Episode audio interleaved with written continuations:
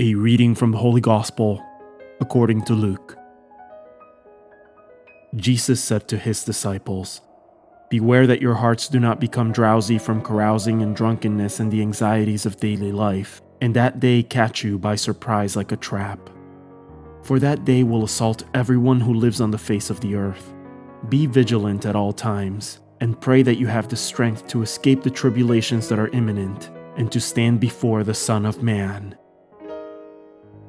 The Word of the Lord.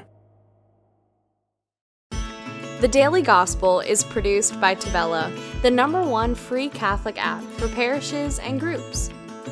To listen to this episode and more devotional Catholic content without ads, make sure you download the Tavella Catholic app on the Google Play Store or the Apple App Store completely free. If you are a church leader, claim your parish on the app right away and start communicating with your parishioners at no cost. God bless you.